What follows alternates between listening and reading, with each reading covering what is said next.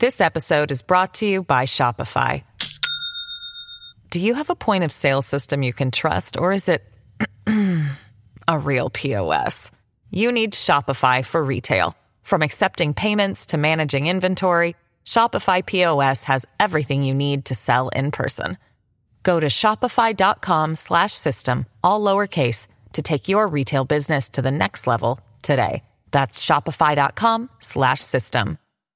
Oi, bonitas e bonitos, tudo bom com vocês? Eu sou Jaqueline Guerreiro e esse é o podcast Quinta Misteriosa, do quadro que leva o mesmo nome no meu canal do YouTube. Lá eu posto novos casos toda quinta-feira, então me acompanhe por lá também para ficar por dentro de tudo e não perder nenhum caso novo. E agora, bora começar o caso de hoje.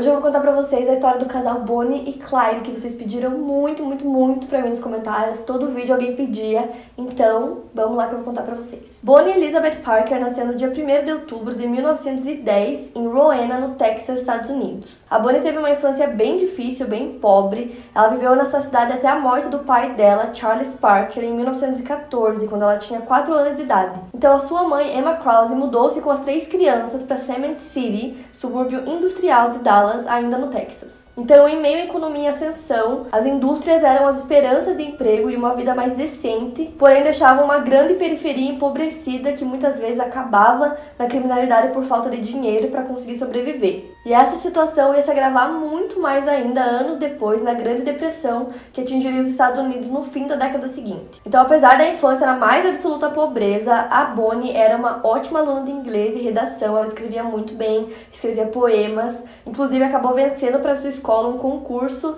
se eu não me engano, de soletrar, na Liga de Ensino do Condado em Literatura. Na sua adolescência, como ela tinha muita facilidade com a escrita, ela acabou trabalhando escrevendo introduções de discursos para políticos locais. Ela era descrita como uma jovem inteligente, de personalidade e força de vontade. E fisicamente ela era bem baixinha, ela tinha um metro e meio e pesava 41 quilos, tinha cabelos loiros avermelhados e era muito bonita. Clyde Chestnut Barrow nasceu no dia 24 de março de 1909 em Tellico, no estado do Texas, nos Estados Unidos. Ele foi o quinto dos sete filhos do casal Henry Basil Barrow e Cummy T. Walker. A família acabou deixando o campo na esperança de dias melhores na cidade, então Clyde nasceu numa família pobre de pequenos fazendeiros e desde cedo ele começou a se envolver com a polícia e com crimes. O primeiro crime que o Clyde cometeu foi em outono de 1926. Ele tinha brigado com a sua namorada Eleanor Williams e aí ela morava em outra cidade, então ele alugou um carro para ir visitar ela, para mostrar para a família dela que ele tinha um carro, então ele foi até lá. Porém, ele tinha alugado o carro por 12 horas e ele ficou com o carro por um período bem maior, então ele acabou sendo preso. E aí depois de solto, de volta às ruas com seu irmão Buck, que na verdade se chama Marvin Barrow. E aí pouco tempo depois, os dois foram presos porque eles roubaram um monte de perus e enfiaram todos os perus dentro de um carro e a polícia pegou eles, então os dois foram presos de novo. Na adolescência do Clyde, ele até tentou se alistar para marinha, mas os efeitos persistentes de alguma doença que ele teve na infância, pode ser febre amarela ou malária,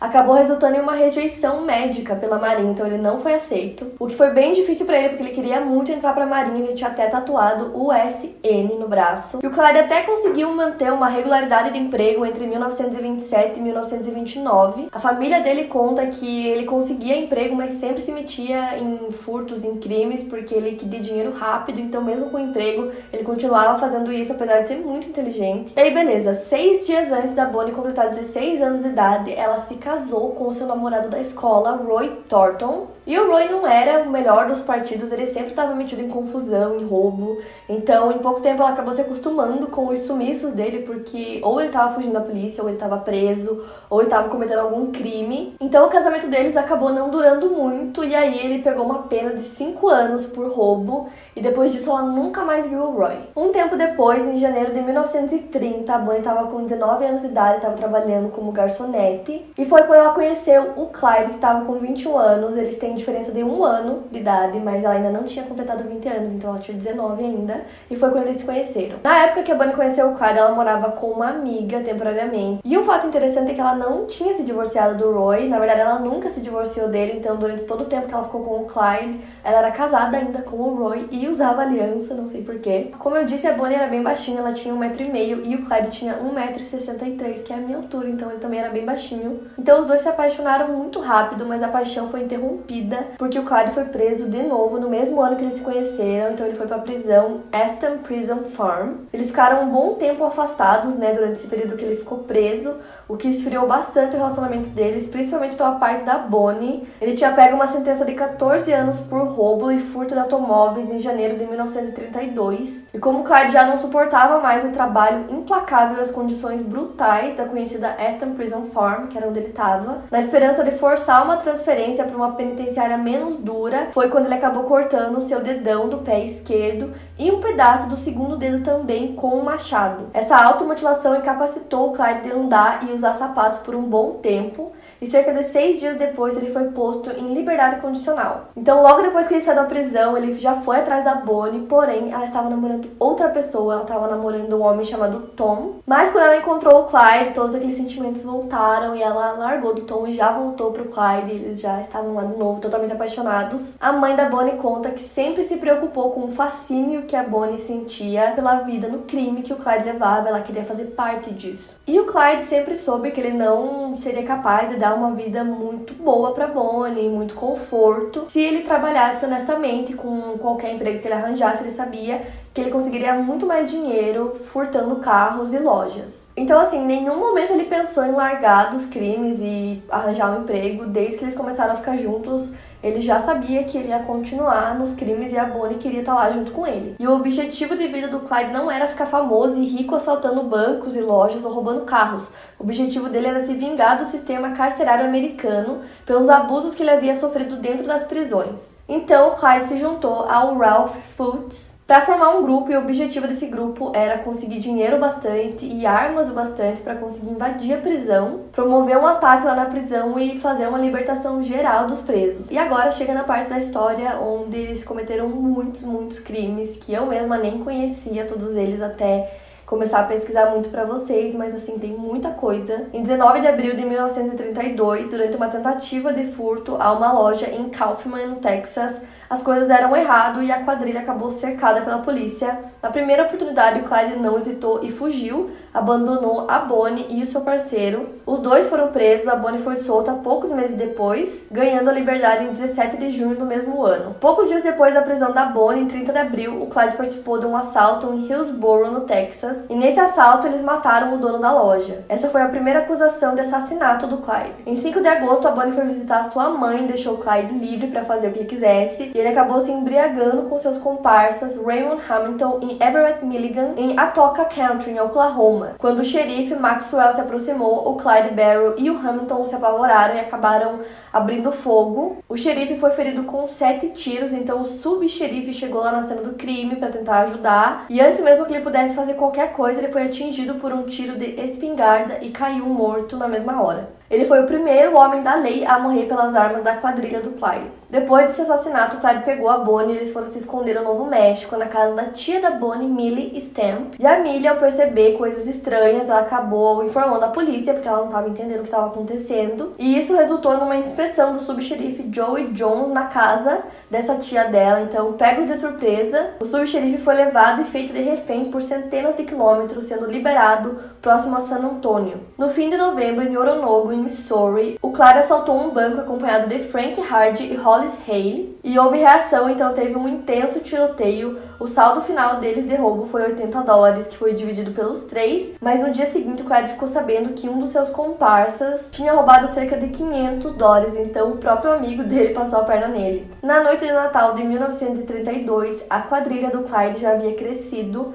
e quando eles tentavam roubar um carro em Temple, no Texas, o William Daniel Jones, amigo do irmão caçula do Clyde, acabou matando o dono do carro, Dolly Johnson. E a gangue do Clyde era mestre em sempre transformar uma ação que era para ser pequena em um crime horrível. Em 6 de janeiro de 1933, o Clyde, a Bonnie e o Jones assassinaram o xerife substituto quando eles caíram numa armadilha policial feita para outro criminoso. Nessa altura, eles andavam em uma gangue constituída por Bonnie, Clyde, o irmão de Clyde Buck, a sua esposa Blanche e um amigo do Clyde, né, o Jones, que foi esse que matou o cara lá do carro. Em uma dessas fugas deles, porque eles sempre estavam fugindo da polícia, os policiais acabaram encontrando muita, muita coisa que eles deixaram para trás no meio da fuga. Então eles encontraram a certidão de casamento da Blanche, um monte de armas, eles andavam com muitas armas, um caderno de poesias da Bonnie e uma máquina fotográfica que estava com um filme dentro que não tinha sido revelado. E as fotos foram reveladas pelo jornal The Globe Joplin, que são essas fotos super famosas do casal que tem aí na internet há muitos anos já. E uma foto especial que é da Bonnie com um charuto na boca e um revólver na mão. Correu assim por todos os Estados Unidos muitos jornais publicaram essa foto. Então, em poucas semanas, a gangue do Clyde era assim a mais procurada e tinha sido notada por todo o país em 1933. O que para eles foi péssimo, porque agora todo mundo conhecia o rosto deles, então qualquer lugar que eles chegassem as pessoas reconheciam. Então, essas fotos que foram publicadas pelos jornais passavam muito glamour, então eles estavam com muitas armas, com charutos em carros roubados, mas a realidade agora para eles era outra. Antes eles conseguiam se hospedar em hotéis, comiam em restaurantes, agora todo mundo reconhecia eles, então eles tinham que acampar. Muitas vezes dormiam no carro na beira da estrada. Então aquela vida que para eles era muito emocionante, muito feliz, então eles sentiam muita adrenalina, amavam aquela vida no crime e de repente foi virando uma coisa que já não era tão legal assim. Tanto que na noite de 10 de junho de 1933, o Clyde estava dirigindo à noite com a Bonnie no banco do passageiro. Ele estava em alta velocidade, com os faróis apagados ao longo de uma estrada rural no norte do Texas. Então, rapidamente ele perdeu totalmente o controle do carro e o Ford V8, que era o carro que eles usavam, que ficou muito famoso também esse carro, acabou caindo em um rio seco e o ácido derramado na bateria do carro esmagou e queimou gravemente a perna direita da Bonnie. No banco de trás estava o John Jones, então o Clyde e o Jones conseguiram sair, embora bastante machucados, principalmente no rosto, o Clyde tinha quebrado o nariz. Quando o carro começou a pegar fogo, a Bonnie ainda estava presa e estava consciente. Ela começou a gritar pedindo para que eles matassem ela se eles não conseguissem tirar ela logo dali. E aí, com a ajuda de dois fazendeiros, eles conseguiram tirar ela do carro, ela já estava inconsciente. Então, como resultado do acidente, a Bonnie teve sua perna direita queimada em terceiro grau, o que fez ela ter muita dificuldade para caminhar, tanto que às vezes ela pulava ou, quando necessário, era carregada por Clyde. Então, como a perna da Bonnie ficou muito ruim, ela não conseguia nem andar direito, eles foram para um esconderijo, todos eles, toda a gangue, para tentar ajudar a melhorar a situação para cuidar da Bonnie. Então, eles se esconderam em Fort Smith, no Arkansas. Então, em 23 de junho de 1933, o Buck e o Jones tentaram assaltar uma mercearia, o chefe de polícia apareceu por lá, então eles não conseguiram assaltar a mercearia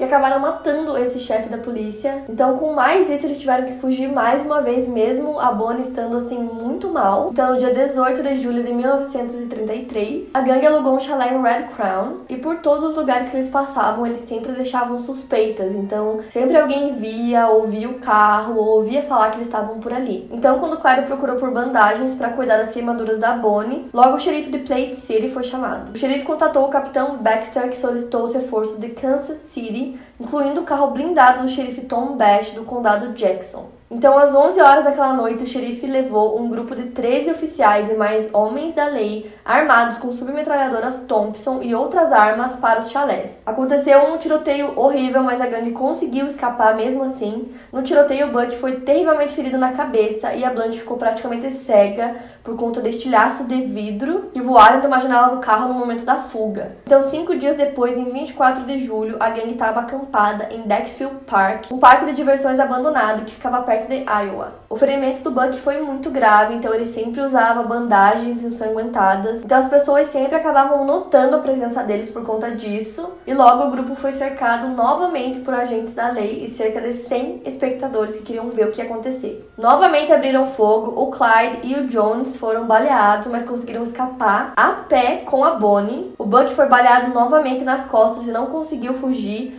A Blunt não abandonou ele, então os dois foram capturados pelos policiais. O Buck morreu cinco dias depois no hospital King's Daughters em Perry, Iowa, após a cirurgia. O trio remanescente vagou por alguns estados durante as seis semanas seguintes, fazendo pequenos roubos, apenas para conseguir se alimentar. Então, finalmente, no dia 20 de agosto, em Platteville, Illinois, eles assaltaram uma loja de armas e puseram as mãos em três rifles, uma grande quantidade de munição. Então, em Colorado, eles viram nos jornais que eles estavam sendo procurados pela polícia e que tinham ouvido dizer que eles estavam naquela área, então eles tiveram que fugir de novo. Então, eles voltaram para Arkansas, depois para Missouri, depois para Oklahoma e depois para Mississippi. No início de setembro, eles resolveram voltar para Dallas porque estavam com saudade da família, eles queriam visitar a família. Inclusive, durante as fugas, é, quando eles conseguiam, eles sempre voltavam para ver a família depois fugiam de novo. Nisso, já faziam quatro meses que eles não visitavam as suas famílias, então eles resolveram voltar para Dallas para ver os familiares. E aí, no final de 1933, já em Mississippi, o Clyde determinou que o Jones roubasse outro carro e o Jones foi lá e obedeceu, roubou esse carro, mas decidiu abandonar os dois e seguiu sozinho e partiu para Houston que era onde sua mãe morava, e pouco tempo depois que ele chegou lá, ele foi reconhecido e foi preso em novembro do mesmo ano. Em 22 de novembro, o Clyde marcou um encontro com a sua família em uma estrada perto de Sowers, no Texas. O xerife Schmidt tinha armado assim uma emboscada gigantesca e ocorreu mais um tiroteio. Eu não sei como que eles conseguiram sobreviver a tantos tiroteios. Dessa vez, os dois foram atingidos, a Bonnie e o Clyde. É, um dos tiros passou nos dois joelhos do Clyde e pegou na perna da Bonnie, mas eles conseguiram fugir de novo novo. Então, nos meses seguintes, o Clyde conseguiu algumas pessoas para ajudar ele em pequenos furtos, para ele conseguir dinheiro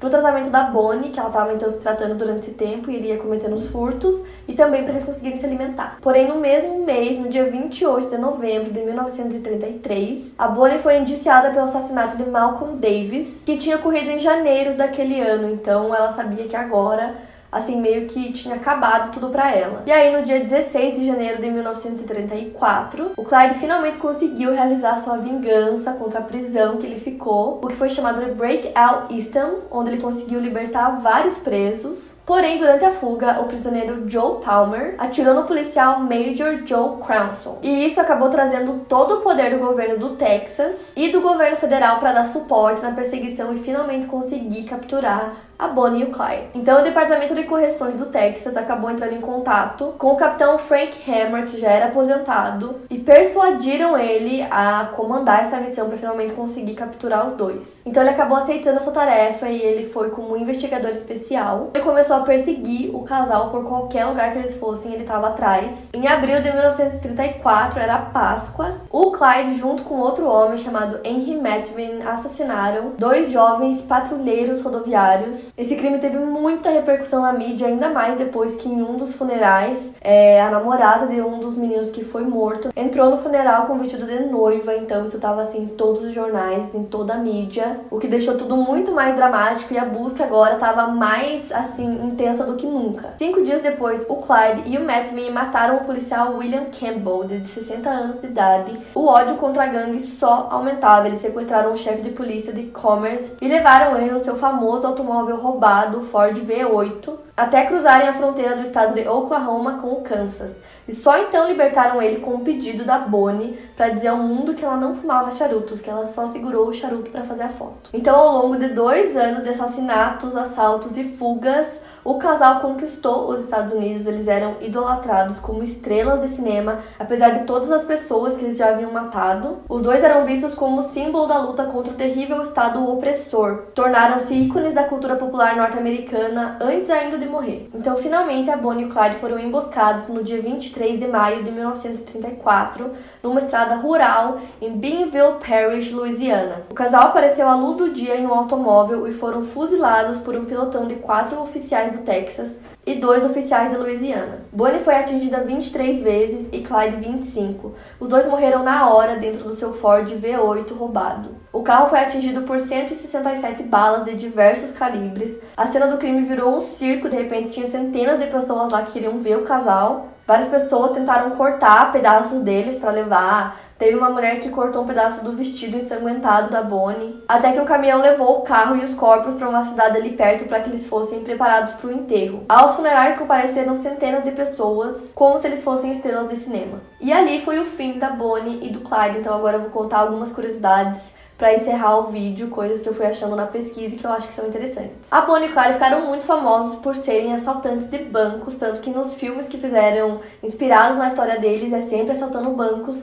Essa não era a especialidade do casal, poucas vezes eles assaltaram bancos, na verdade. Na maioria das vezes eles assaltavam postos de gasolina, mercearias, coisas assim. Eles pegavam pouquíssimo dinheiro dos locais, pegavam tipo 5, 10 dólares. O talento da Bonnie como escritora, né, ela escrevia muitos poemas, ficou bem conhecido quando a polícia encontrou todas aquelas coisas que eles tiveram que abandonar na fuga. Encontraram o caderninho dela de poemas. Nesse caderninho, quando ela estava presa em 1932, depois do assalto na loja de ferragens que deu errado, ela escreveu 10 três poemas que ela intitulou Poesias do Outro Lado, que inclui o poema História de Sal Suicida, que é um poema sobre uma menina de pais inocentes atraída pelo namorado para a vida do crime. E duas semanas antes de sua morte, a Bonnie entregou o poema para sua mãe, intitulado O Fim do Caminho. Terminava com o verso: Algum dia eles serão enterrados juntos, e eles serão enterrados lado a lado. Para alguns será o luto para outros será um alívio, mas é a morte para Bonnie e Clyde. E como eu disse, a Bonnie não fumava charutos, a Bonnie fumava cigarros. A marca Camelos era a favorita dela. E a Bonnie gostava muito de beber uísque. Já o Clyde ficava o mais longe possível da bebida, porque ele sabia que se eles precisassem fazer uma fuga de emergência, ele tinha que estar bem para poder dirigir a fuga. No dia que eles foram mortos, a Bonnie ainda usava sua aliança de casamento com o Roy, como eu disse, durante todo o período que ela ficou com o Clyde, até eles morrerem.